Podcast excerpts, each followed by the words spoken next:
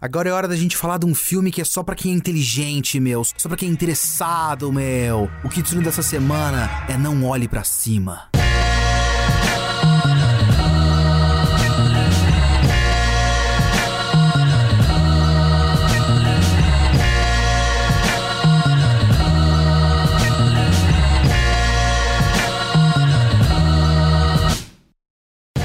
Sou Leonardo Kitsune e o Kitsune da Semana é o meu podcast semanal para eu falar do que eu quiser, do jeito que eu quiser. A ideia aqui é que toda semana tem uma review solo, só eu sozinho, falando de qualquer coisa, é anime, literatura, cinema. Eu quero falar, é aqui que eu vou falar. Você pode comentar esse podcast no site Geek Here, no nosso portal de notícias www.geekhere.com.br ou mandar o seu e-mail para leo.kitsune@geekhere.com.br. Pois bem, como falar de Não Olhe para Cima? A essa altura já é um pouco difícil falar desse filme porque tem toda uma discussão em volta dele tão chata. Porque, assim, eu entendo quase todos os lados da discussão, mas às vezes a discussão vai começar a enveredar por uns lados tão idiotas. É realmente uma coisa que me dá preguiça de vez em quando, sabe? Vou ser sincero com vocês, eu gostei do filme quando eu assisti. Eu não posso ser hipócrita comigo mesmo. Enquanto eu assistia, eu curti o filme, eu achei um filme inteligente, eu achei o filme engraçado, eu achei um filme pertinente. Eu gostei. Mas aí é claro que tinha que vir alguém, eu não lembro quem foi, foi uma jornalista que fez o tweet mais bobo de todos. Aquele que, ai, porque esse filme é direcionado para um público-alvo inteligente e é por isso que se ele não vai atingir quem tem que atingir. Sabe, uma coisa besta dessa. E aí as pessoas pegam um tweet bobo como esse, pegam raiva, o que faz sentido, e aí pegam essa raiva que faz sentido e trabalham ela de maneira mais sem sentido de todas. Aí começa a entrar num, nos papos tão dando preguiça ultimamente que é uma pegada de tipo, ah, pra que tudo isso? O negócio é, é entretenimento. Sabe, que parece que se você não tá vendo filme bobo, você é pedante. E se você quer interpretar filme ou interpretar qualquer coisa para além da diversão, você tá se achando e tá sendo pedante, tá sendo cinéfilo, entre aspas. E aí entra todo o papo, ah, o cinéfilo tem que acabar. E aí, tipo, o cinéfilo é meio que um substituto para toda e qualquer pessoa que tente argumentar sobre filme, sobre cinema de maneira além do eu gostei. E aí qualquer tipo de comentário um pouquinho mais aprofundado é só chato.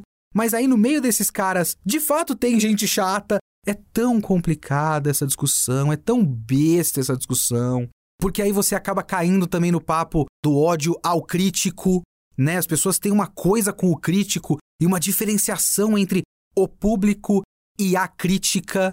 O tipo de coisa que só é exacerbada por sites como Rotten Tomatoes, que tem a nota da crítica e a nota do público. E aí você separa nesses dois grupos como se o cara que faz crítica fosse um babaca que olha de cima para baixo pro cinema e que se acha melhor do que tudo, e não uma pessoa que gosta tanto de filmes e tanto de cinema que faz disso a sua profissão e ela gosta tanto de cinema quanto as pessoas que são o público, porque o crítico também é público e não é uma entidade separada e o inimigo. Enfim, várias coisas, várias coisas. E aí tem as discussões da própria mensagem do filme e o que esse filme quer dizer, se ele é óbvio ou não, se ser óbvio é uma coisa boa ou uma coisa ruim, etc, etc. Eu acho que no fim boa parte dessa discussão esquece de pensar em Não Olhe para Cima como um filme. E eu não vou falar aqui que esse podcast vai ser apenas isso. Vai ser, não vou analisar apenas como. Não, porque eu não acho que dá para fazer isso com esse filme.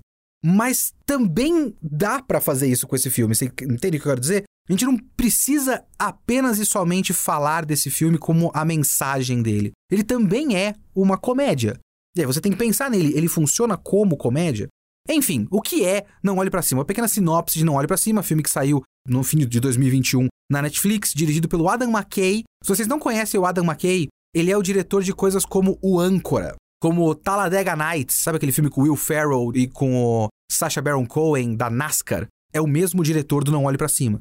Então ele era um cara de comédias escrachadas e assim, o Âncora é uma das minhas comédias favoritas. O Âncora é simplesmente genial. O 2 eu não gosto tanto, mas é foda, né? continuação de comédia é sempre uma coisa meio complicada. Mas o Âncora 1 é genial, é, é maravilhoso, é lindo. Como comédia desse estilo, comédia absurda, é perfeito. E ele deu uma guinada na carreira dele, uma desviada na carreira dele, porque ele sempre foi um cara interessado no humor mais político, e aí ele começou a fazer filmes que são sátiras políticas de humor. Não são comédias no sentido tradicional, eles tentam ter uma pegada quase pseudo-documentário. Ele é mais uma charge política de jornal de duas horas. É tipo isso. Ele fez aquele. Como é que ficou em português? Acho que é A Grande Aposta, o Big Short, que eu não gosto muito, sinceramente. E aí ele fez o, o, Vice, ou Vice, que é sobre o Dick Cheney, que era o vice do, do Bush. Eu não vi esse filme. E ele fez agora o Não Olhe para Cima. Não Olhe para Cima é uma sátira pelo menos na época que ele começou a ser produzido, até onde eu entendo, que eu acho que foi, começou a ser produzido antes da pandemia, eu acho. E ele é mais uma sátira direta ao tratamento da imprensa e do público e do gover dos governos quanto à mudança climática. Ele é protagonizado pelo Leonardo DiCaprio, que, se você acompanha mais ou menos a carreira dele fora do cinema, faz uns bons 15 para 20 anos aí que ele é um ativista ambiental pesado, assim, de trabalhar, de falar na ONU e o cacete a quatro. Então, obviamente, ele se interessou pelo roteiro, principalmente por ser exatamente tudo que ele vem advogando na sua vida privada. É uma coisa dele mesmo. Mas calhou de ele funcionar muito bem para a pandemia do coronavírus. Porque a história é de dois cientistas, né? O Leonardo DiCaprio e a Jennifer Lawrence. A Jennifer Lawrence, ela é doutoranda, ela tá tentando tirar o PhD, na verdade. E o Leonardo DiCaprio é o professor, do, o orientador dela do PhD. E ela descobre um meteoro que vai cair na Terra e acabar com toda a vida na Terra. E eles tentam falar para a presidente dos Estados Unidos, que é a Meryl Streep, que é uma paródia do Trump, eles são meio que ignorados, eles tentam falar na TV, acabam sendo ridicularizados, e aí todo o filme é sobre a reação do mundo, digamos assim, de governos e mídia, etc, etc, e deles mesmos, dos cientistas, quanto à descoberta do cometa e o quanto tudo isso está entranhado numa bola de neve de circo midiático e nada de fato acontece. Hoje a gente vê muito na nossa frente por conta do coronavírus, porque é uma ameaça mais palpável do que a mudança climática, mas também existe muito para a mudança climática, que é uma ameaça muito real e ao mesmo tempo muito difícil de você realmente ver na sua frente, porque tudo que acontece de fenômeno diferente, você tem aquele comentário, por exemplo, eu tô gravando esse podcast hoje no dia 7 de janeiro de 2021, em pleno verão do Brasil, e se eu abrir a janela, tá céu cinza e tempo friozinho pessoas estão saindo na rua com moletom. Deveria estar um calor desgraçado. Ano passado, na época do inverno, no meio do ano passado, alguns dias do meio do inverno estavam quentes pra caralho. Então, a gente olha essas coisas e faz um caramba, o tempo tá maluco mesmo, hein? E segue em frente.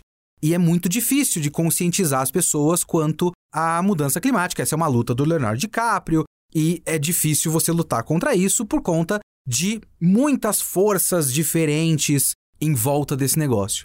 E por conta de ele ser bem direto ao assunto nesse sentido, bem panfletário, até um filme razoavelmente panfletário, é lógico que ele vai mexer com pessoas. É para isso que arte serve, né? Mexer com pessoas, fazer com que você sinta coisas e a partir do que você sente, você pensar em coisas arte de protesto é um bagulho que existe há muito tempo.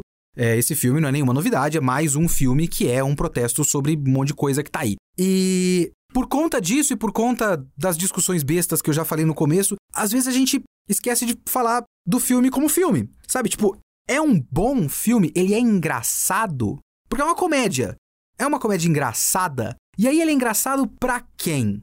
Ele é pregar para convertidos porque isso é uma coisa complicada também. Se você está fazendo graça com esse tipo de assunto, e esse tipo de assunto é altamente político, isso acaba afetando um pouco a graça da coisa. Porque a pessoa pode simplesmente não pegar a graça do negócio. E eu não tô falando isso, é, eu tô tentando não ser pedante aqui, tipo, ai, as pessoas são ignorantes. Existe uma máquina de desinformação que faz as pessoas não saberem o que elas deveriam saber. Sabe? As pessoas não saberem o que elas devem saber é proposital por parte de quem está no poder.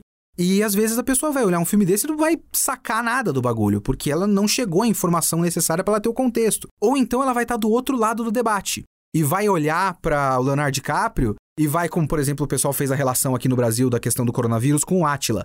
E o Átila é o Leonardo DiCaprio do Brasil hoje, tentando alertar as pessoas sobre uma coisa extremamente óbvia na nossa cara e um monte de outras forças batendo de volta, falando: ah, esse cara tá exagerando, isso aí não é nada disso, não, o cara tá querendo deixar todo mundo em pânico. Tipo, a gente viu essas coisas acontecendo.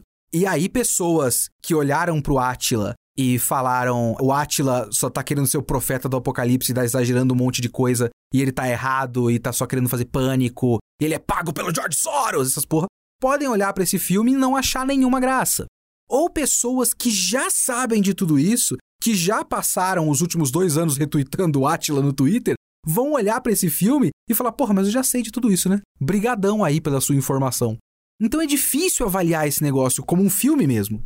Como eu disse, eu gostei, eu achei engraçado de fato. Eu acho que tem várias sacadas interessantes, diferentes. Não diferente, mas bem feitas, bem conduzidas como, como filme de comédia, como timing cômico, sabe? Desde pequenos detalhes de ambientação, Sabe, coisas bestas. Eu achei graça, por exemplo, quando eles entram no gabinete da presidente e tem uma foto da presidenta, Meryl Streep lá, com o Steven Seagal. E esse é um detalhe para mim maravilhoso. Mas é o tipo de detalhe maravilhoso que você precisa estar tá mais ou menos a par do fato de que eu não sei o quanto isso é um fato obscuro ou não, que o Steven Seagal é um maluco do caralho hoje, né? O Steven Seagal é o cara que é o maior amigo de ditadores do leste europeu. Ele é amigo do Putin, por exemplo, que não é exatamente um ditador, mas é. E não é leste europeu, né? Enfim, é Rússia. Mas vários caras, aquele pessoal lá das Ucrânias da vida e tal, ele é muito amigo desses caras, direto faz aparições públicas com ditadores e tudo mais, e é meio que um cara querido pela direita americana e aí você ter a presidenta com a foto do Steven Seagal é um detalhezinho de ambientação que eu achei engraçado. Até umas piadas recorrentes muito boas. Tem uma piada, a piada do salgadinho é simplesmente para mim maravilhosa. Eu acho ela muito boa. Explicando o contexto, né? O general vai lá dar o salgadinho na mão dos caras enquanto eles estão esperando a presidente. É difícil falar presidenta mesmo, né? Eu tenho que lembrar dessa porra. Isso é um ato político falar presidenta, veja bem que essa personagem não ia gostar se ela fosse no Brasil, mas que tanto faz em inglês porque não tem feminino em adjetivos no geral. Ela é President, Madam President. Enfim. Eles estão esperando falar com a Mary Streep e tá mó tempão, seis, sete horas parados no lobby lá. O general dá uns salgadinhos e fala: Ah, mas isso aí é. Tem que pagar aí uns 20 dólares. Pô, dá pra mim, pô, tô sem troco, valeu, obrigado. E aí ele vai embora e depois ela, a Jennifer Lawrence vai na, geladeira e acha mais coisinhas para comer, pergunta pra uma pessoa da Casa Branca: Isso aqui, onde é que eu pago esse salgadinho? Ele falou: Não, mas isso é de graça. O que, que essa porra do general de não sei quantas estrelas no ombro falou que era pago só pra gente dar 20 dólares para ele? Por que, que esse cara, por que esse cara, especificamente esse general de alta patente, precisou tirar 20 conto da gente? Que tipo de ser humano mesquinho precisa fazer isso? E ela passa o filme todo falando disso. Eu adoro essa piada. Toda vez que ela fala, ela tá olhando para as estrelas, um pouco antes de ver o, o cometa realmente visível ao olho nu no céu, com um cara do lado dela, olhando a beleza das estrelas, falando: Porra, mas por que, que ele cobrou 20 conto da gente? Eu acho muito engraçado. Essas piadas são boas. Algumas coisas de edição dele, ele tem aquela coisa de tentar brincar com a edição. Eu acho que o Adam McKay não é tão bom quanto, por exemplo, o Edgar Wright. O Edgar Wright é um gênio de fazer humor com o formato do cinema. Você pega lá o Hot Fuzz, eu esqueci o nome desse filme em português. Aquele filme do Simon Pegg, que ele é policial. Maravilhoso. A edição rápida e tudo mais, brincando com o formato de filme policial, é maravilhoso. Ele tenta fazer uma coisa mais documentário, mas tirando sarro do negócio. Eu não tive muita paciência para isso. Tipo, eu gostei, entre aspas, mas eu tô ligado que depois de um tempo perde um pouco a graça. No Big Short, no Grande Aposta. Nesse, ele faz um negócio de usar gráficos na tela uma vez. Eu achei pouco consistente. Quando eles falam de uma organização espacial lá, que eu esqueci o nome, e o personagem fala, mas existe esse negócio? Ele coloca o logo na tela e fala, sim, existe, com um texto na tela. Pausa, freeze frame, Sim, existe. E esse é o logo, setinha e o logo na tela. Isso é logo no começo. Eu pensei que isso ia ser padrão, não foi padrão, foi uma vez só. Então ficou pouco consistente, parece que só escapou na edição. mas eu gosto de alguns detalhes de edição que fazem realmente a coisa ficar engraçada.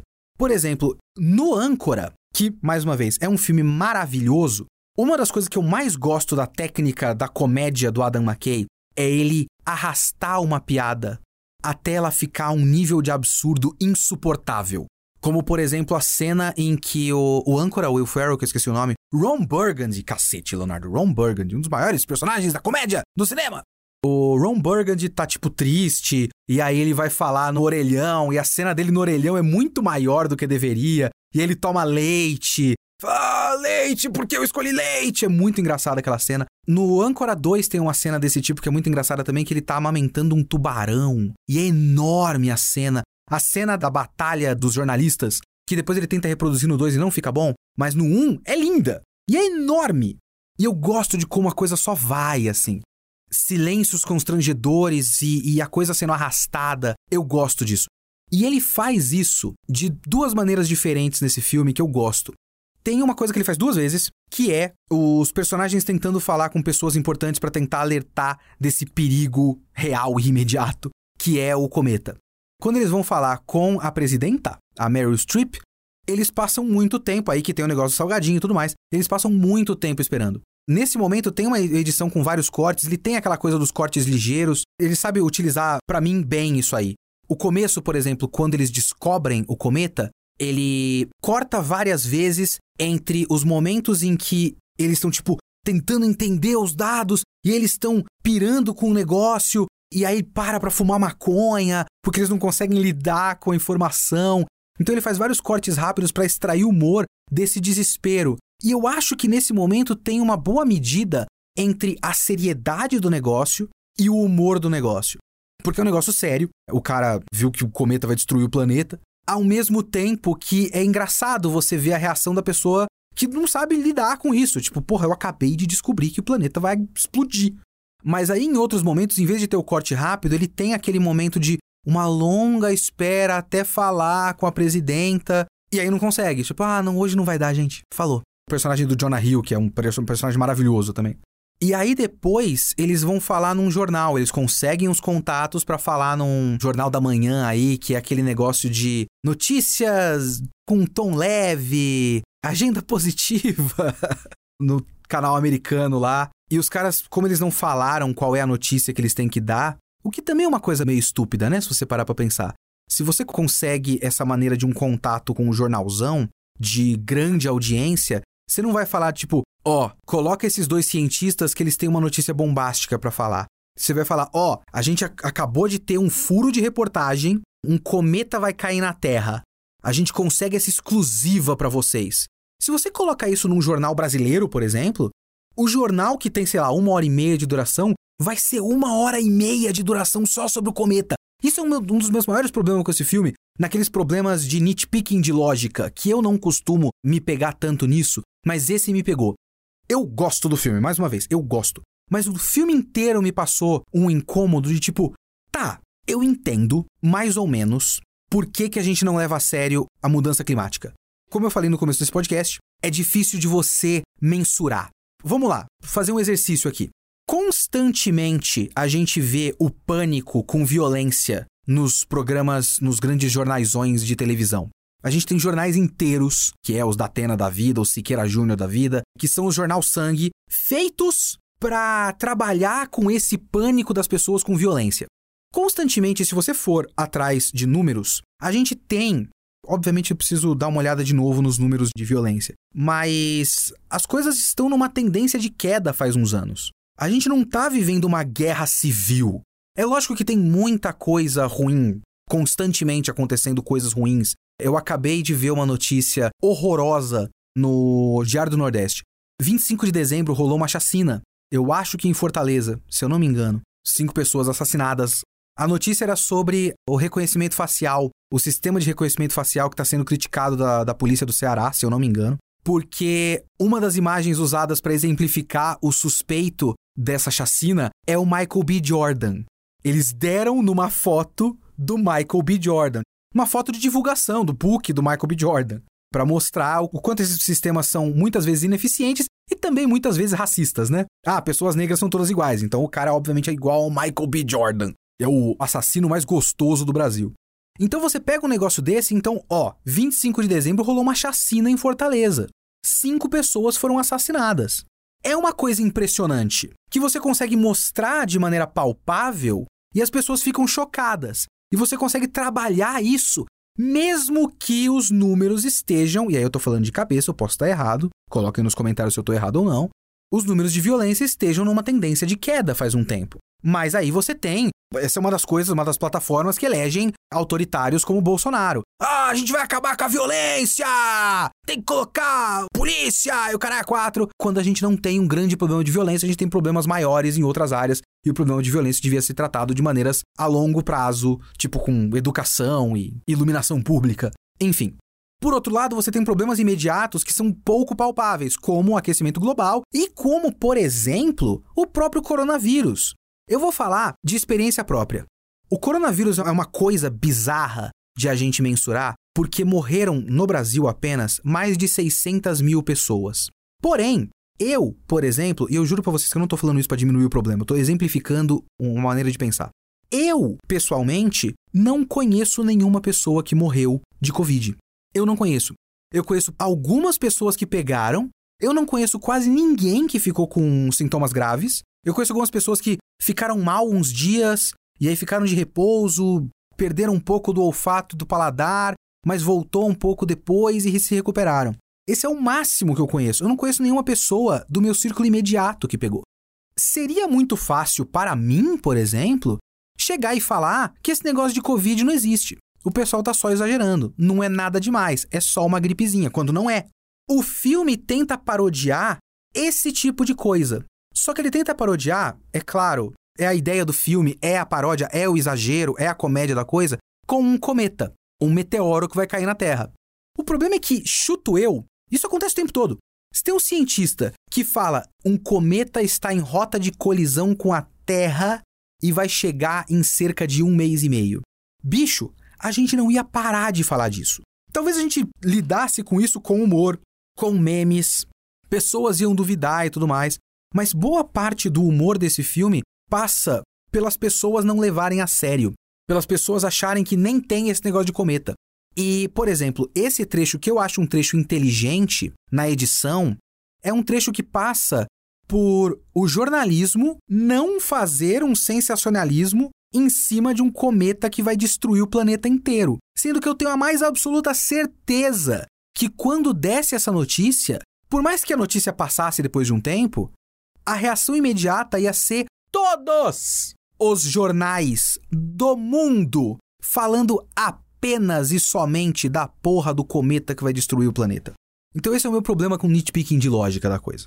Mas a cena que eu quero dizer é que eles vão lá, não falam que é o negócio antes, porque é, acho que eles acham que não iam colocar eles no ar, ou ia deixar as pessoas em pânico, ou não conseguem fazer as pessoas entenderem imediatamente que sim, vamos falar de um cometa que vai bater na Terra, e aí ninguém leva a sério, e eles entram como só cientistas que fizeram uma descoberta curiosa de um cometa que vai passar na órbita da Terra, sabe essas Ah, nossa, achamos um cometa! Vai dar para ver a olho nu? Sabe essas porra? E aí eles passam um longo período de tempo falando do caso de uma cantora que separou de um outro cantor. É meio que uma paródia da Rihanna, o namoro que ela teve com o Chris alguma coisa. Eu esqueci o nome dele. E aí ela, ela separou do cara, mas aí ela vai reatar com o cara e tudo mais. E aí tem esse recurso da edição que é, ele não coloca isso por um minutinho, só para pontuar que existem essas notícias fúteis também. Ele passa, tipo, quase a reportagem inteira no filme. Assim como depois vai ter um show dessa mesma cantora e passa a porra do show inteiro, tipo um show beneficente e tudo mais, passa a porra do show inteiro.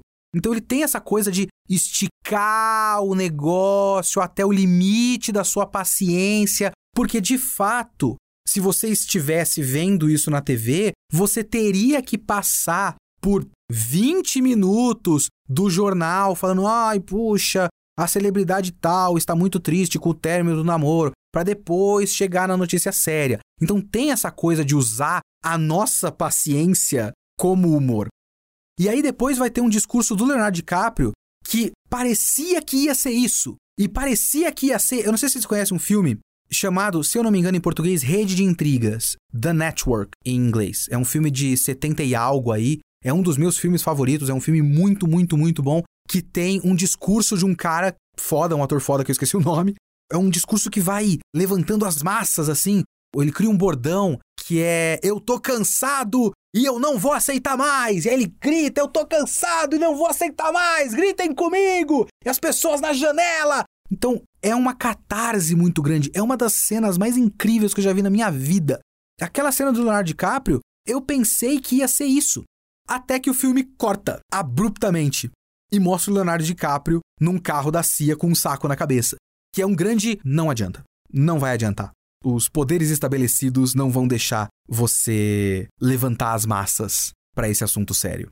Eu gosto disso. Tem coisas de cinema, de fazer cinematográfico, que eu admiro nesse filme. Os atores estão muito bem. O Leonardo DiCaprio está muito bem, a Jennifer Lawrence está muito bem. Eu gosto muito do cara que é o Mark Rylance, que ele faz o cara que é o misto de Steve Jobs com Elon Musk desse filme.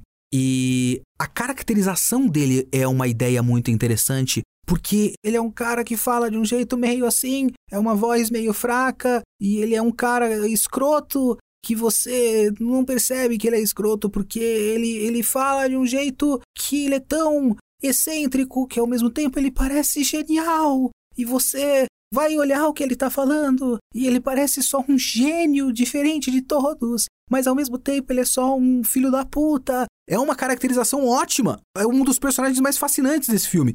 Acho um pouco mal aproveitado em certos aspectos que eu vou falar depois, mas é um personagem fascinante como atuação, sabe? Como o, o, a performance desse ator. É ótimo.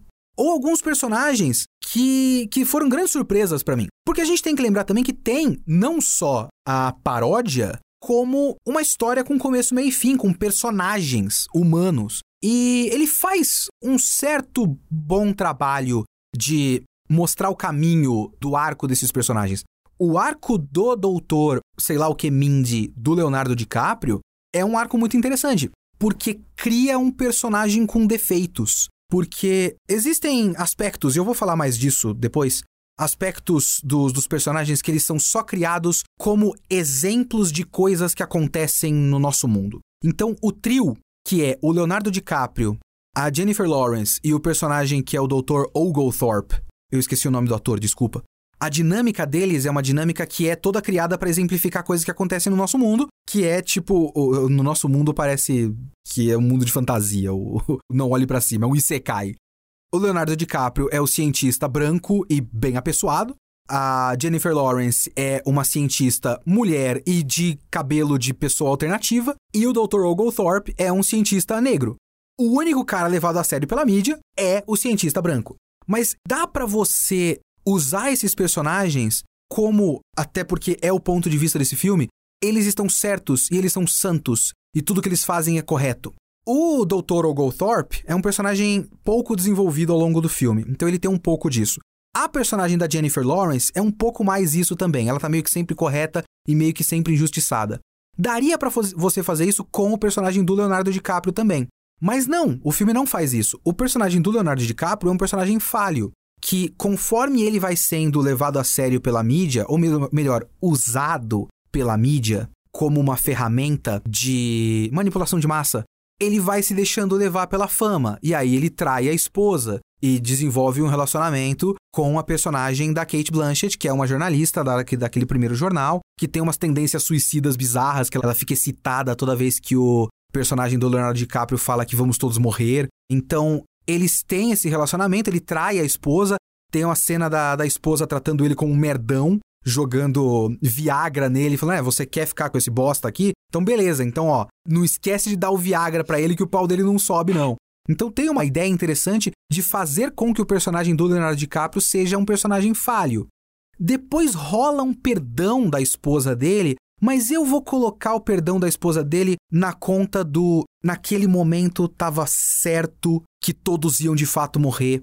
Então é um momento de vamos reunir a família. É o que a gente tem.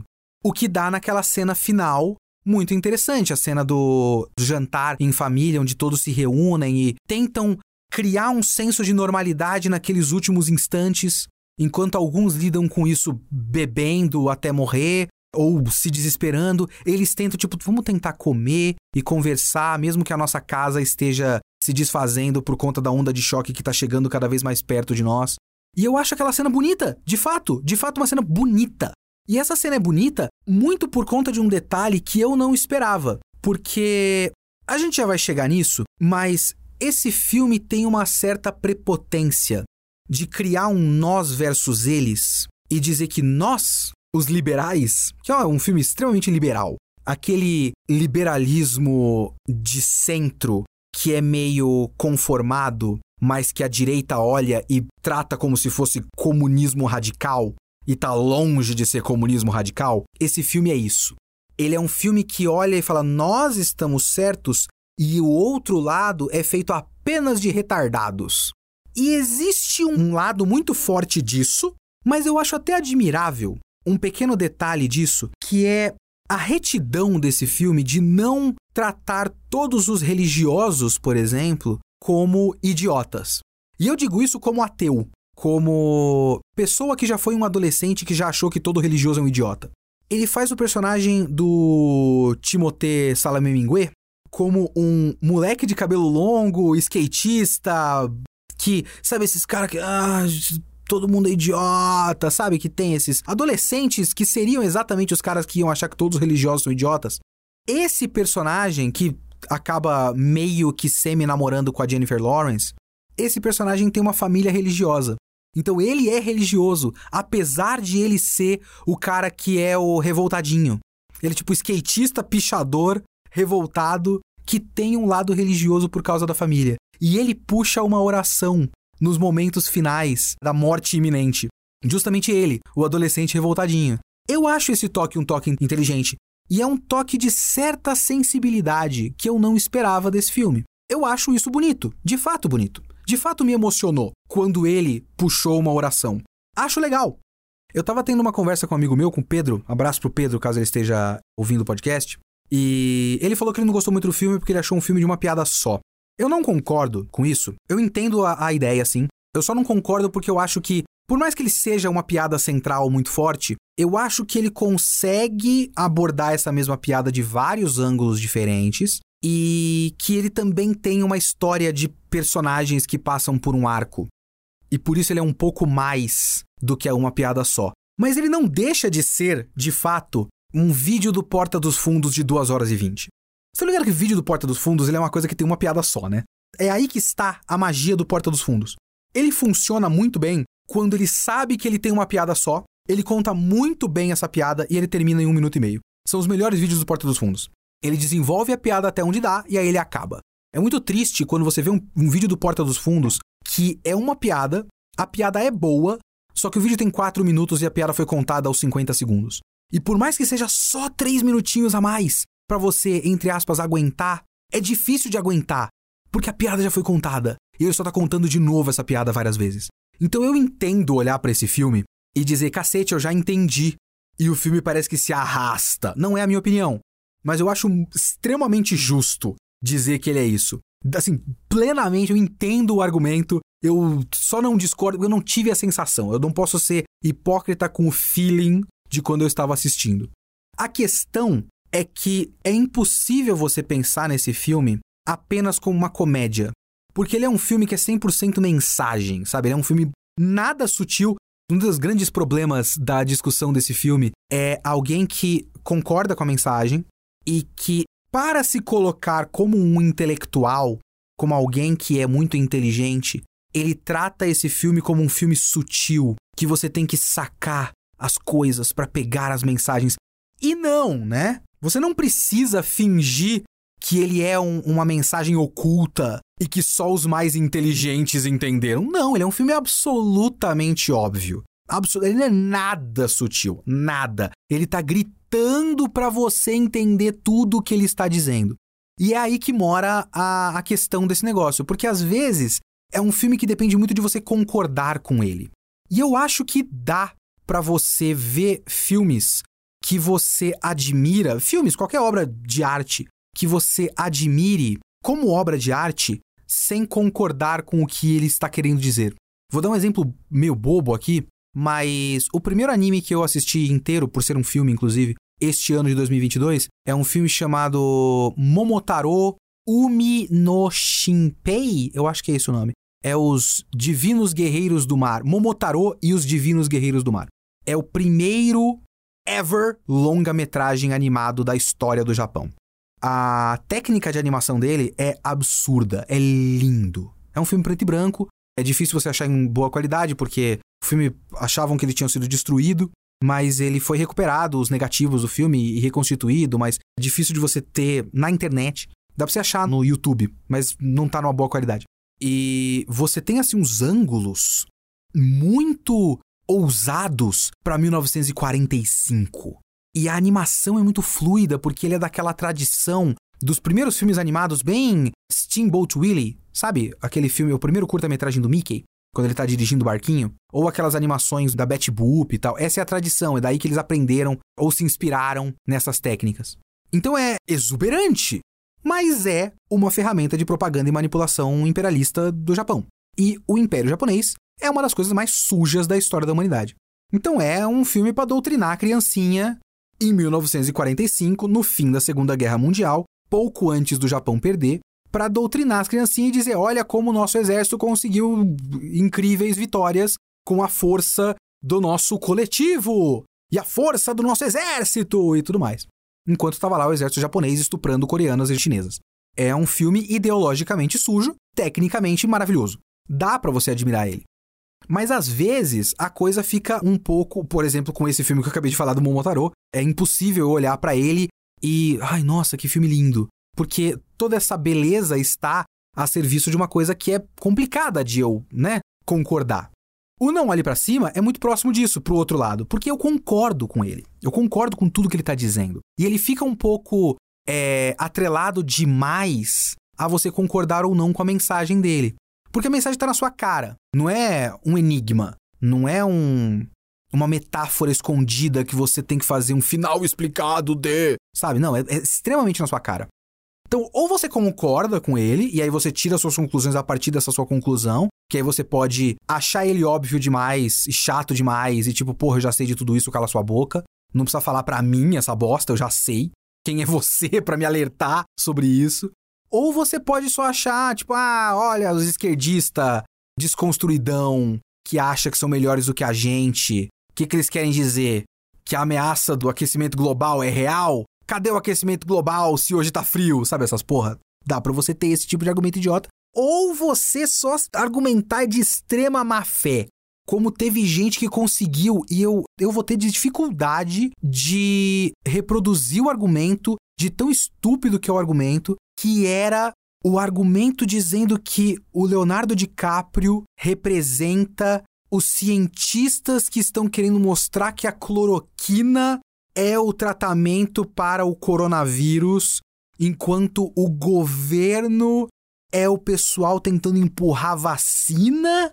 Então é por isso que o Leonardo DiCaprio é um herói, porque ele é contra a vacina. Sabe essa doideira? Dá para você fazer uma inversão lógica de completa má fé, porque eu só posso supor que isso é má fé, e dar essa, esse argumento de idiota que eu acabei de reproduzir aqui. Só que é foda, porque assim, Todas as referências estão lá. Esse filme é um filme 100% referências. Só que, veja bem o argumento que eu vou dar aqui. Não Olhe para Cima é o filme de super-herói de quem acompanha as notícias, de quem lê jornal. Esse argumento que eu dei é o tipo de argumento que, se alguém fala um negócio desse de cara lavada, não ironicamente, é muito bobo. É muito gente boba. É, é, se vocês gostam de filme de herói, né? E vocês gostam de pegar referência de gibi. Mas as referências que eu pego são as referências da cobertura sobre o aquecimento global. São as referências sobre as discussões sociais sérias do nosso dia, do nosso mundo contemporâneo. Sabe, esse é o tipo de coisa que acaba deixando a discussão chata para um caralho. Mas é isso que ele é, no fim das contas. Eu não digo isso nem positivamente nem negativamente. Ele meio que é isso. É um filme de referência. Como, por exemplo, aquele negócio que eu apontei e eu achei graça da foto com o Steven Seagal. Nem todo mundo acompanha o relacionamento do Steven Seagal com ditadores do leste europeu. Você tem que sacar essa referência, apontar para a tela e falar: "Eu peguei essa referência". Ha ha ha. E tá tudo lá. Tipo, o filme foi feito em cima da família Trump. Então você tem o, a presidenta, a Meryl Streep, que eu já esqueci completamente o nome da personagem, é a Meryl Streep, que é basicamente o Trump, só que mulher, e com todas as coisas do tipo.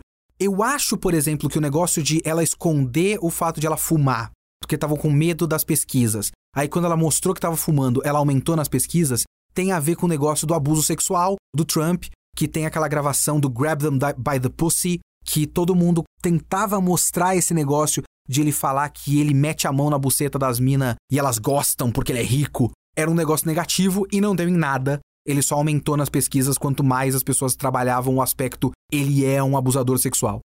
Aí tem o filho dela, ela coloca o filho no gabinete, que é uma referência direta ao fato de ele colocar os filhos dele, eu acho que nenhum filho homem estava em gabinetes na prática. Eles estavam influenciando em coisas o tempo todo, mas eles não estavam na prática. Mas tinha a filha, a Ivanka, a Melania é a esposa, né? A Ivanka é a filha, eu acho.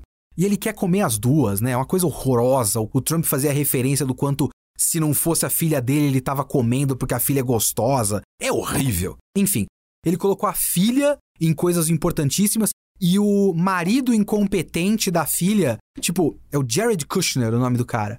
Jared Kushner era um cara que não tem absolutamente nenhuma credencial e era o cara que estava responsável por estabelecer a paz no Oriente Médio.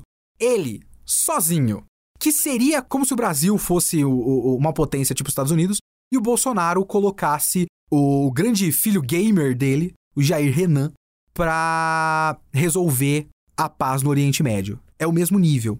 Inclusive, é muito interessante o quanto o nosso governo brasileiro é grande paga-pau de gringo e toda a lógica do governo brasileiro é uma grande cópia mimeografada do governo americano. Então você consegue olhar para esse filme e fazer a relação com o governo brasileiro e o quanto o nosso presidente é um completo idiota e colocou os filhos completamente idiotas dele em posições privilegiadas para resolver coisas. O Carlos Bolsonaro aquele completo imbecil e arrombado, que é basicamente o relações públicas do governo brasileiro. Aí tem outros lados dessa coisa, tipo o fato de que o cometa gigantesco vai bater na Terra e aí eles falam sobre um cometão grandão vai destruir a Terra, mas vários cometinhas pequenininhos, isso aí não dá nada.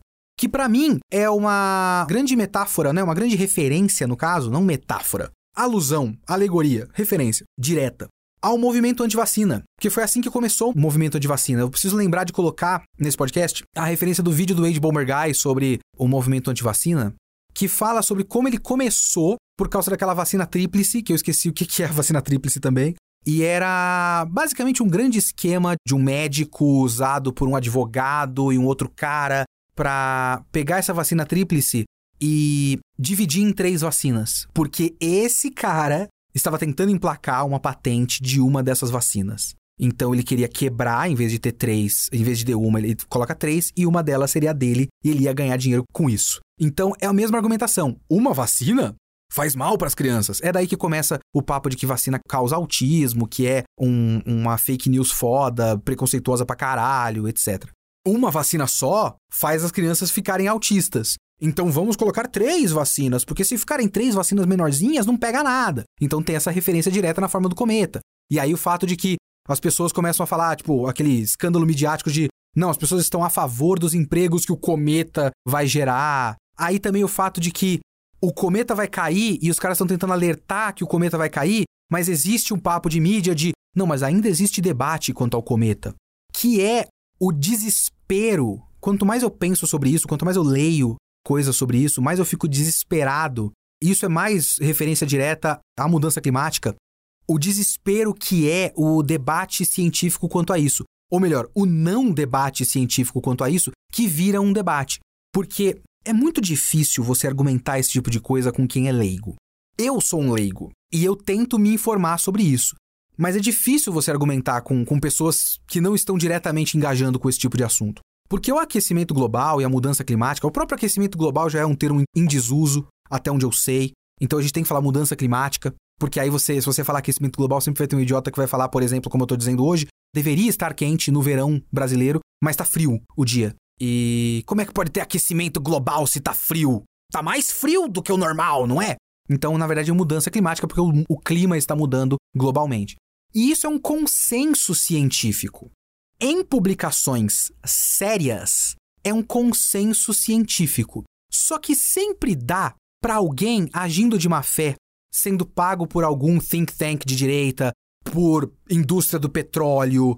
Isso acontece direto de pessoal do petróleo pagar algum estudo que não é revisado pelos pares, que é publicado como. Ah, eu esqueci o nome. Quando você publica um, um paper, né? Uma pesquisa preliminar. Tem um nome específico para isso. Que é só você coloca a sua pesquisa antes de ela ser revisada. Você está publicando. É normal isso acontecer na ciência. Vamos supor, paleontologia. Alguém achou um osso de um dinossauro que não se sabe exatamente de qual é, e o cara coloca um paper preliminar e falando: Ó, eu descobri esse osso aqui, pelo formato do osso, eu pressuponho que seja uma nova espécie de dinossauro na família do Triceratops. É um. Como é que eles chamam? Triceratopsídeo. Talvez, eu acho que tem esse nome. E você publica num negócio porque esse é o processo natural da coisa. Você publica numa revista, eu acabei de descobrir, o próximo passo da minha pesquisa é a gente pesquisar mais e saber se eu estou certo. E aí o processo natural é vários outros cientistas olharem o seu paper, olhar o seu osso que você descobriu, falar: "Não, peraí, isso não é um novo triceratopsídeo. Isso é esse triceratopsídeo que a gente já conhecia antes". Então, sempre tem os filhos da puta com mudança climática que vão pegar e pagar um estudo meia boca e falar: ó, oh, as calotas polares não estão diminuindo, elas estão aumentando. E aí publicou no jornal sério. O estudo não foi comprovado ainda, não foi revisado por pares. E se você olhar direito qual é o, o, as credenciais do cientista, quem está pagando por esse negócio, tudo isso grita golpe, grita pilantra. Só que foi publicado num jornal científico sério. Então você tem 245 estudos sérios dizendo mudança climática está acontecendo e um desgraçadinho falando não, não tá não. E aí a imprensa pega um negócio desse, a imprensa também, né, financiada por grandes lobbies de pessoas com dinheiro e fala: "Bom, ainda existe debate quanto à mudança climática". Quando não existe debate, existe um desgraçadinho. Então o filme coloca isso.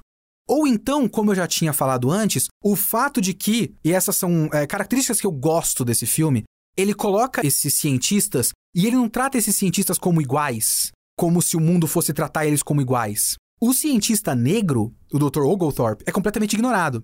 O cientista branco, o Leonardo DiCaprio, é usado como poster boy, né, como propaganda do negócio, mas manipulado para vários interesses diferentes e é o único que as pessoas ouvem em maior ou menor nível.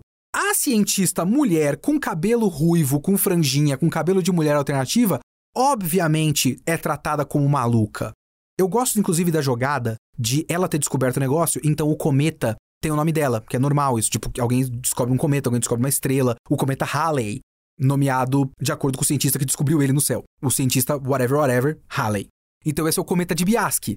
Então, ela é tratada como maluca, então é o cometa de Biaski da feminista maluca que acha que o mundo vai acabar, sabe? Então tem uma jogadinha interessante aí e ela faz uma cara que ela fica putaça com ninguém levar a sério o negócio, ela grita: "Vamos todos morrer!" com uma cara lá. E aí, obviamente, isso é o tipo de coisa que o filme pega que é real, as pessoas pegam esse negócio e vira meme.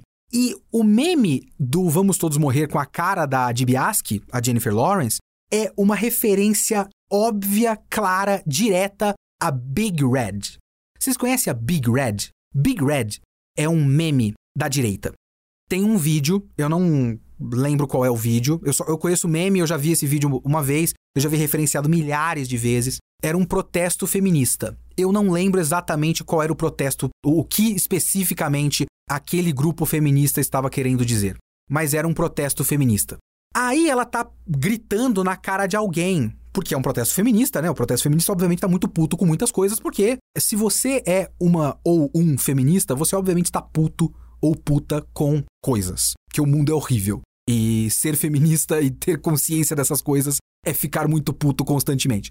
Ela tá puta, tá gritando com alguma coisa, printaram a cara dela num momento específico daquele grito e ela virou o atalho do direitista, antifeminista, misógino de olha como as feministas são todas malucas. Então, sempre que algum argumento feminista é levantado sobre alguma coisa, todos os canais de YouTube de babaca de direita usam a cara dessa mulher da Big Red. E ela ficou famosa como a Big Red. Ela se fudeu pra caralho, ameaça de morte, obviamente, porque sempre acontece isso.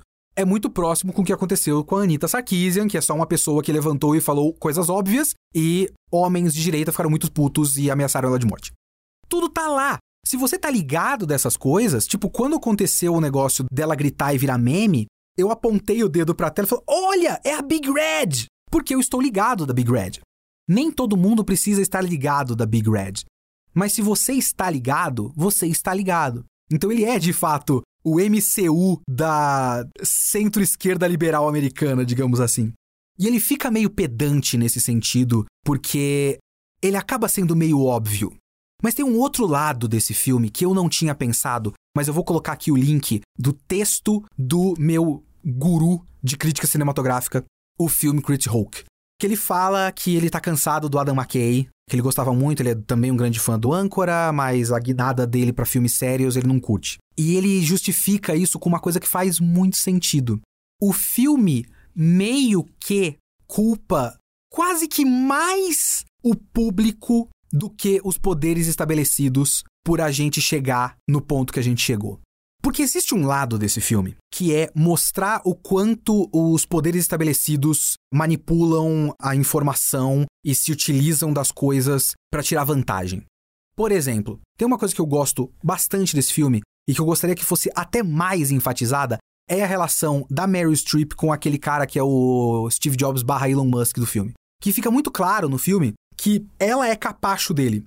Porque esse é o tipo de coisa que sempre vai ter algum babaquinha que fala: ah, é por isso que não pode ter governo, Estado ruim, imposto é roubo. Quando está muito claro, assim, se você não, né, se você lê minimamente as coisas, existe um lobby muito forte do setor privado e de pessoas com muito, muito dinheiro. Nesse filme, esse Elon Musk aí, ele tem a presidenta americana na mão dele. Ela, tipo, sai no meio de reunião que ele fala: É, vem falar comigo, por favor e ela não vai imediatamente, ele pede de novo, ai, desculpa, desculpa, tal, tipo, ela, o cara manda nela, né? Porque é o cara com dinheiro. É o cara que provavelmente financiou a campanha dela e é por isso que ela hoje foi eleita, está eleita, está no cargo. Esse personagem é um personagem muito interessante e eu gosto do fato de que várias dessas coisas são mostradas para tipo, é um cara de uma empresa com dinheiro manipulando o governo para o governo fazer tal coisa e aí o governo joga ideias de cima para baixo e as pessoas compram e é uma manipulação que vem de cima para baixo. Sim, isso está lá. Eu pensei que isso ia ser uma ênfase muito forte do filme, principalmente porque uma das primeiras coisas que acontece é esse cara, esse Elon Musk barra Steve Jobs. A primeira coisa que, que mostra é ele apresentando o iOS novo dele, né? E que tem uma ênfase muito grande da apresentação dele de que tudo tem que ser positivo. O iOS, o sistema operacional novo dele, lá de inteligência artificial e blá blá blá, ele é todo programado para que tudo que você vê seja positivo. Nada pode ser levado a sério.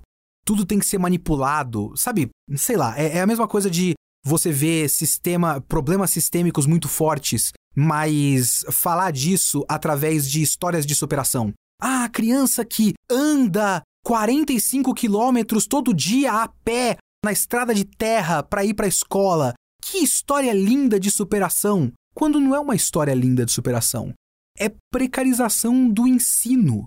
Gravíssima. Essa criança devia ter, no mínimo, transporte, mas idealmente uma escola perto da casa dela. E devia ter escola pra caralho em todo lugar e todo mundo tinha que ter acesso à, à educação. Mas não, a gente mostra como, ai, que história linda de superação. É isso. Essa é a metáfora sendo feita naquele momento daquela apresentação do cara no começo do filme. Isso é completamente esquecido no filme. Mostra naquela cena e deixa pra lá. Tem algumas coisas, por exemplo, o fato de que eles precisam de media training. Eu acho esse um detalhe interessante e bom e, e faz sentido. Tudo isso que eu tô falando, tipo, são coisas que fazem sentido. Faz muito sentido você mostrar que os caras vão falar da ameaça da porra de um cometa que vai destruir a Terra, como alegoria para a mudança climática, e eles precisam de media training para falar de um jeito que seja palatável para as pessoas. Quando não precisava ser palatável, porque não é palatável, é complicado, é difícil de entender e é grave e não pode ser feliz. Então você não precisa contar isso de um jeito dinâmico, porque não tem que ser dinâmico, tem que ser verdadeiro. Então eu entendo essa crítica, isso é legal, isso é interessante. Só que existe um clima nesse filme de meio que tratar como se as pessoas fossem todas ignorantes e elas engolem isso. Porque tem uma grande ênfase no fato de que as pessoas estão mergulhadas nas redes sociais e não pensam direito nas coisas. Tipo, por um lado, eu gosto dos cortes para as pessoas. Ao longo do filme tem uma coisa muito forte de cortar para é, stock footage, sabe? É, é, vídeos genéricos da Getty Images e tudo mais, do stock photos, de pessoas vivendo a vida, mas sempre são pessoas vivendo a vida na frente de telas, né? Tipo, pessoas vendo essas notícias na televisão, nas suas casas. Então, o quanto as pessoas vivem a vida através de telas. E aí tudo que acontece tem as reações, tem as hashtags, tem as campanhas, tem os desafios de TikTok, tem o negócio dos shows das celebridades e tudo mais. Mas tem um, um clima de olha como as pessoas estão mais engajadas no show da celebridade ou na separação do casal celebridade em vez do problema sério. Olha como ninguém leva a sério os problemas sérios e aí, em vez de realmente ficar desesperado, elas criam uma hashtag. Elas fazem um desafio no TikTok. Elas transformam o doutor, o cientista, em o cientista gato. Ai, como as pessoas são burras. Então tem um pouco disso nesse filme. Tem um pouco de dizer que, caramba, como as pessoas são burras, né? Como as pessoas pegam coisas sérias e não levam a sério.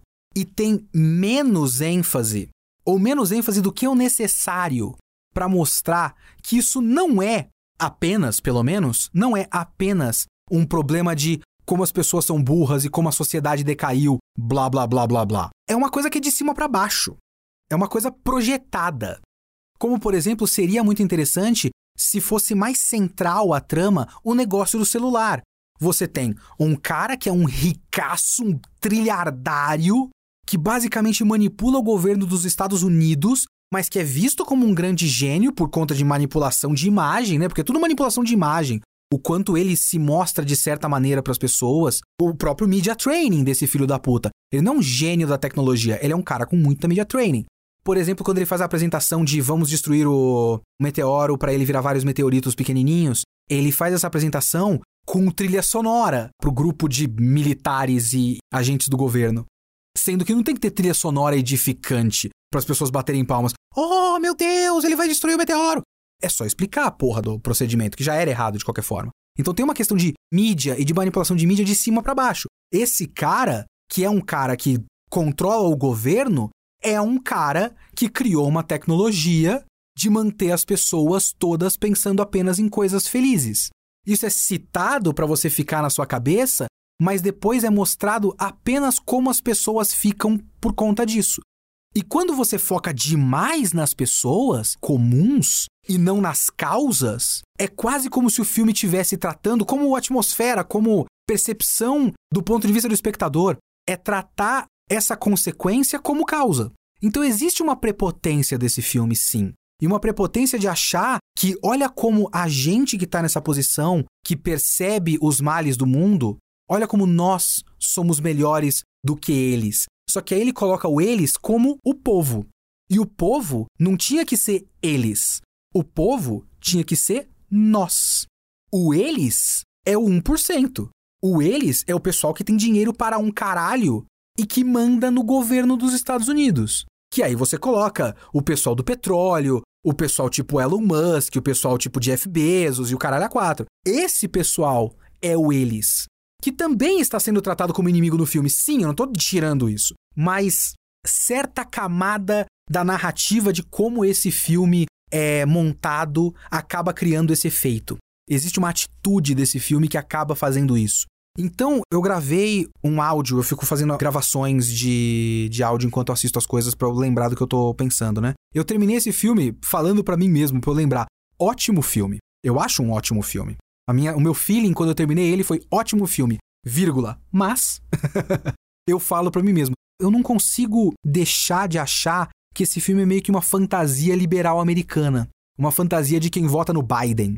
Não uma fantasia de quem vota no Bernie Sanders, veja bem, uma fantasia de quem vota no Biden, de olha como nós somos intelectuais acima da rapa e como eles são todos idiotas. E por um lado, eu mais ou menos entendo, porque é foda. É foda quando você se vê de um certo lado. Eu tô falando da minha posição. Eu tento não colocar todo mundo que discorda de mim como um bando de idiota filho da puta mau caráter. Porque existem várias camadas disso. Existe uma porrada, colocando em termos Brasil, existe uma porrada de gente que votou Bolsonaro porque vê, mora em periferia e vê violência. E aí você olha para um Haddad naquela época, né? Colocando soluções para violência que são soluções que parecem bestas. Ah, a gente vai solucionar a violência com mais educação. E você fala, não, não é mais educação. Tem que bater nesse desgraçado que me assaltou na porta da minha casa. Sabe, eu entendo isso. Eu entendo de verdade. Não dá para colocar todo mundo que votou em Bolsonaro como um desgraçado mau caráter. Só que existe uma parcela do pessoal que votou e ainda apoia Bolsonaro, ou no caso dos Estados Unidos, Trump e tudo mais, que é um pessoal que, por exemplo, no momento que a gente está gravando esse podcast, é um pessoal que ainda está argumentando que não, não tem porquê dar vacina do Covid para criança. Tipo, puta que pariu, bicho. É vacina, é a coisa mais básica do mundo e é para sobreviver. Criança! De 5 a 11 anos. Eu que é um assassino. É difícil você não olhar para uma pessoa dessa e não pensar, esse cara curte morte de criança. Então, a atitude desse filme é meio que essa. É olhar para todo mundo que olha e fala que é, mudança climática, no caso da alegoria mais direta e intencional desse filme, que olha para mudança climática e fala que é bobagem, e fala, puta que pariu, então você gosta da morte de todas as pessoas do planeta? É isso, seu desgraçado? Eu entendo. A atitude tá lá e, e, e tem um, um ponto de partida que faz sentido. Mas o filme meio que coloca todo mundo desse outro lado no mesmo balaio. Então você coloca a pessoa que tá vendo isso e faz um post com hashtag no TikTok no mesmo nível do Donald Trump. E eles não são a mesma coisa.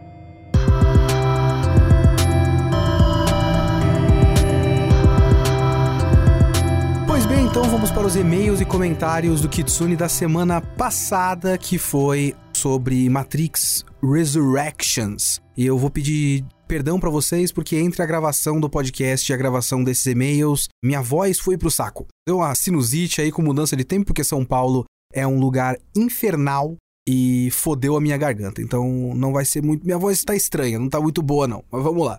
Muita gente mandou e-mail, muita gente mandou e-mail gigante. Eu selecionei alguns que eu achei interessantes aqui. Eu vou começar pelo Thiago Gomes Cláudio, que ele fala: Olá, espero que esteja tudo certo por aí. Um pequeno comentário que eu gostaria de comentar sobre um comentário seu. O nome do e-mail é Meta Comentando sobre Matrix Resurrections. Mais especificamente sobre a decisão da Lana de fazer o filme. Eu não consigo não admirar a Warner Bros. e a liberdade forçada deles.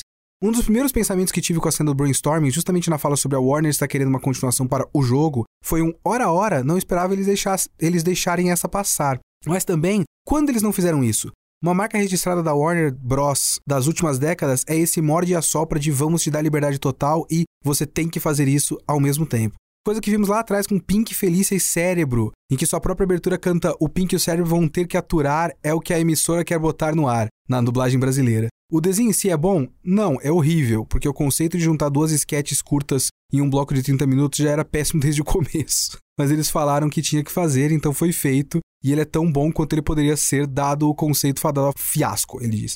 A Lana, durante toda a fase promocional, demonstrou um laço afetivo que bem provavelmente foi exacerbado para repercussões positivas, mas você sente ao longo do filme, mais especialmente no meio, a energia do é o que a emissora quer botar no ar. No fim das contas, quem ganha somos nós que podemos apreciar a força do ódio nos entregando experiências interessantes.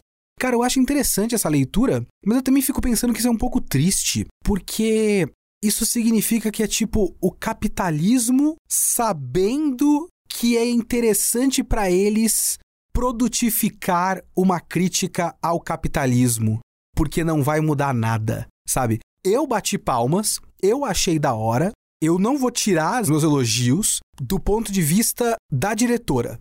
mas do ponto de vista de por que a Warner deixou, eu não deixo de ficar um pouco triste com eles sabem que isso não afeta eles. Eles sabem que eles vão de qualquer forma, mesmo com um protesto, mesmo as pessoas depois comentando esse filme é uma merda, as pessoas ainda vão comprar ingresso para o produto da marca registrada Matrix, sabe?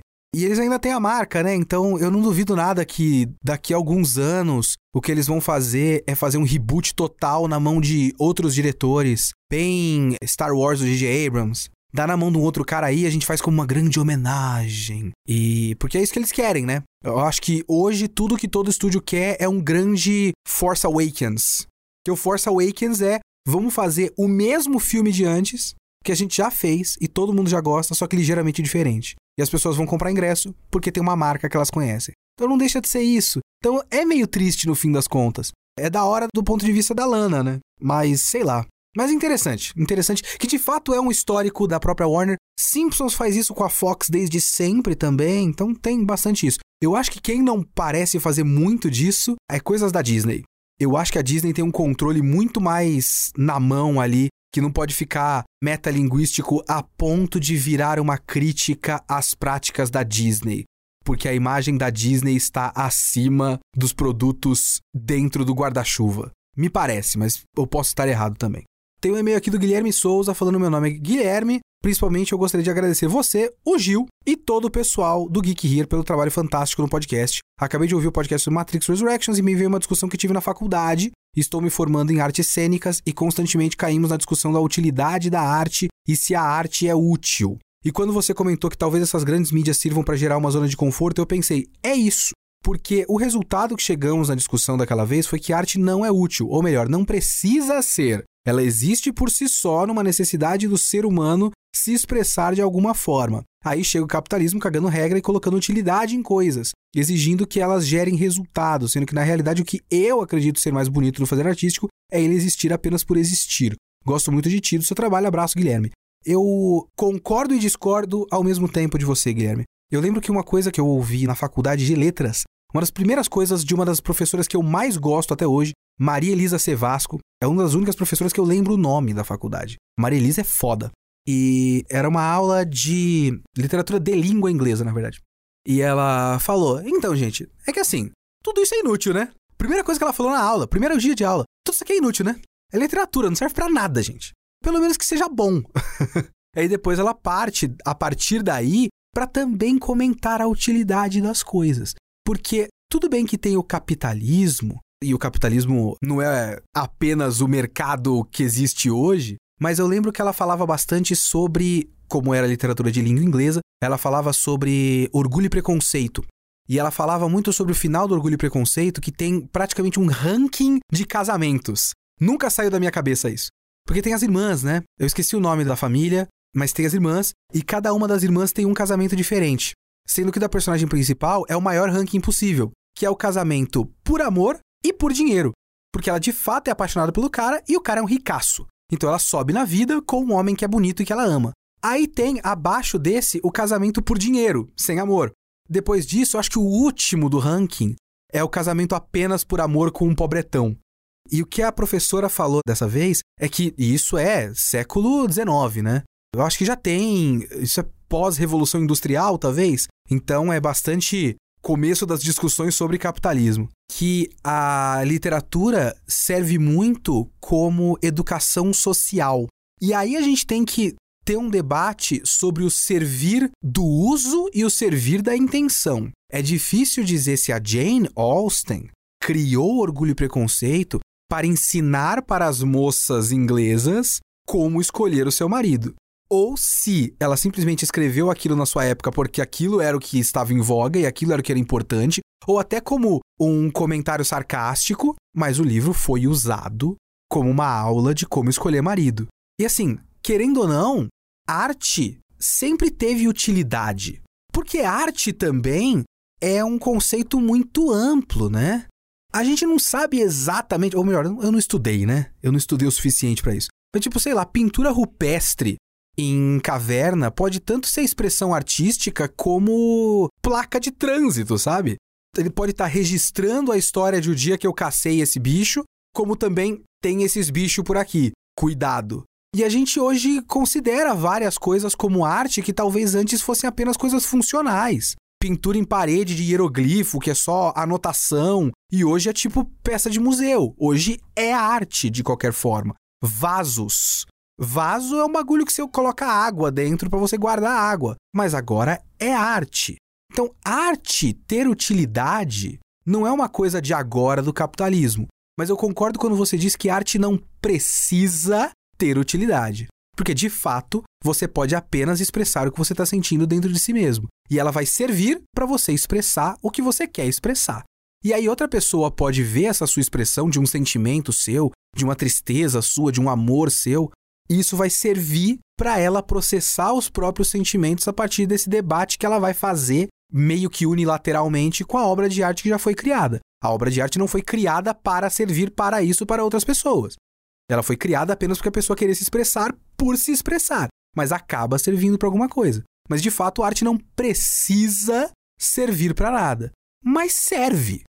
Arte funcional, inclusive quando a gente fala coisas como Matrix, que eu acho que tem um aspecto do Matrix que é um filme protesto, arte como protesto existe desde sempre.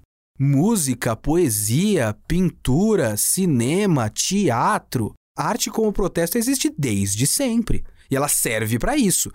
Aí a gente tem também que entender o servir para versus o conseguir resultado.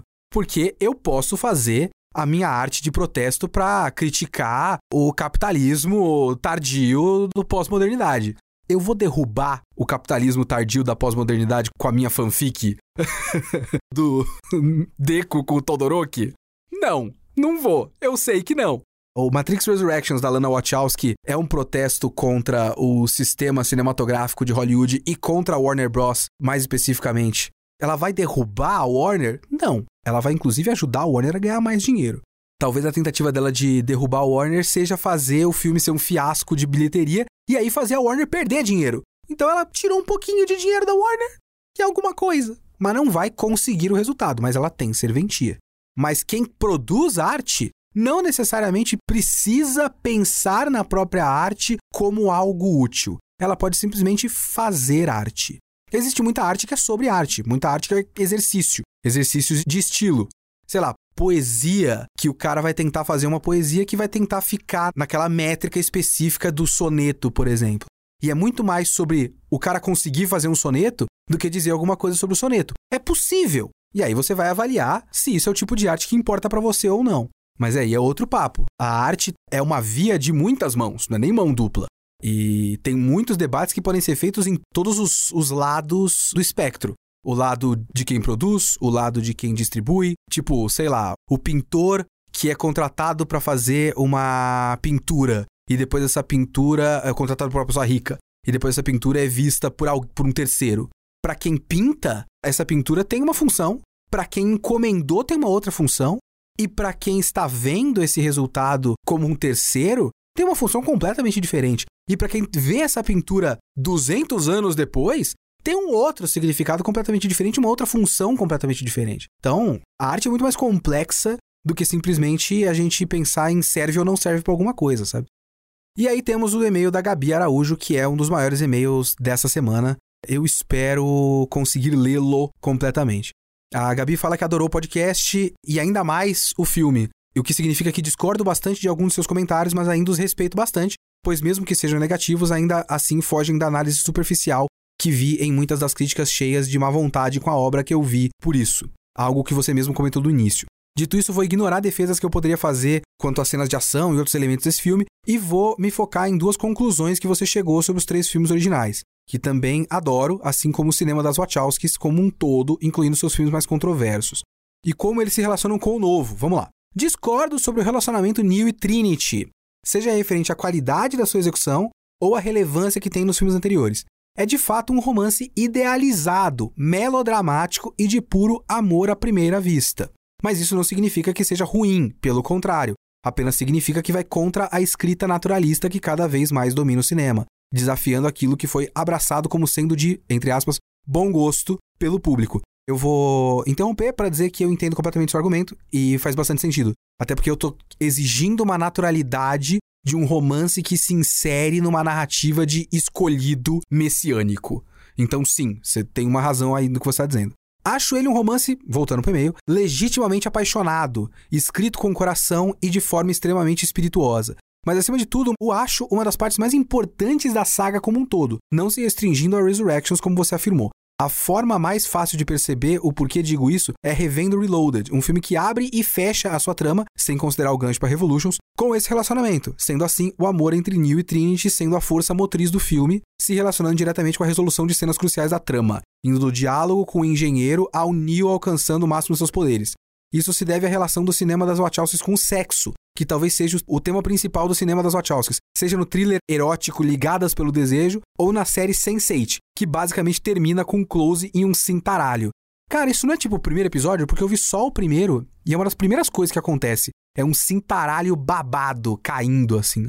É uma das primeiras coisas que eu lembro. Você fala, caralho, começou com tudo. Aí o primeiro episódio, depois disso, vai ficando cada vez pior e eu larguei a série.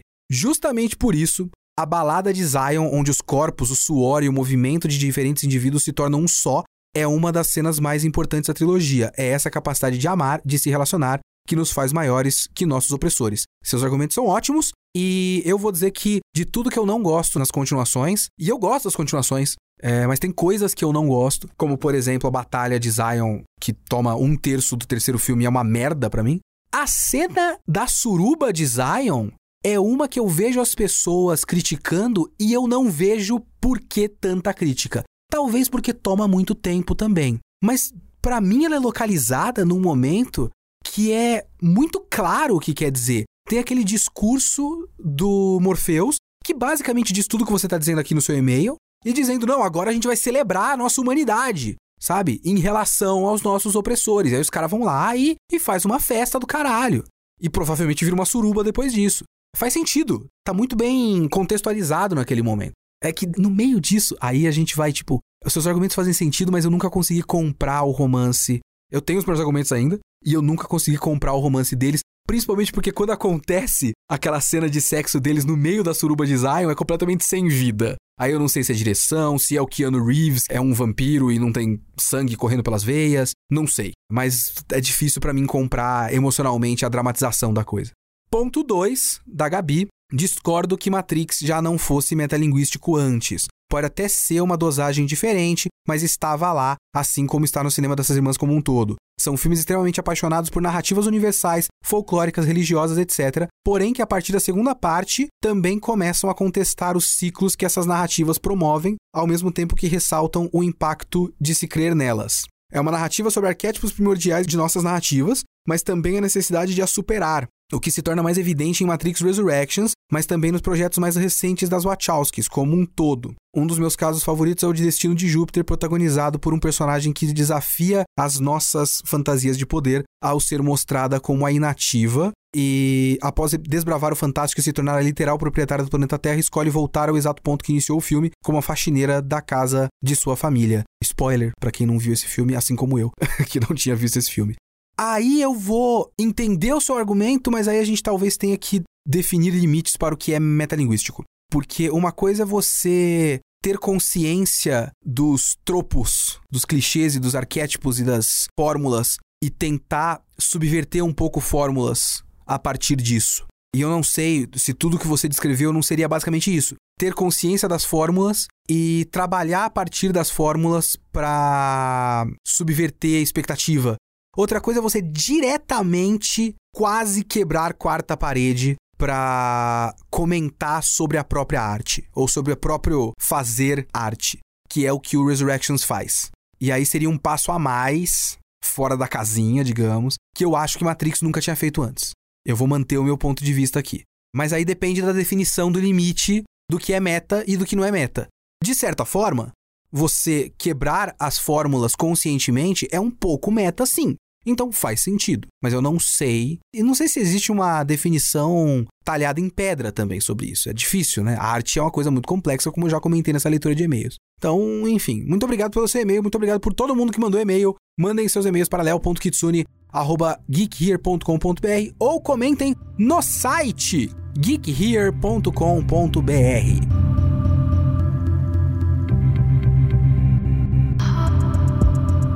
Esse foi o Kitsune dessa semana. O Kitsune da próxima semana, eu acredito que vai ser. Não me matem. A primeira temporada de Ari Fureta. Ok? Ok. Até semana que vem.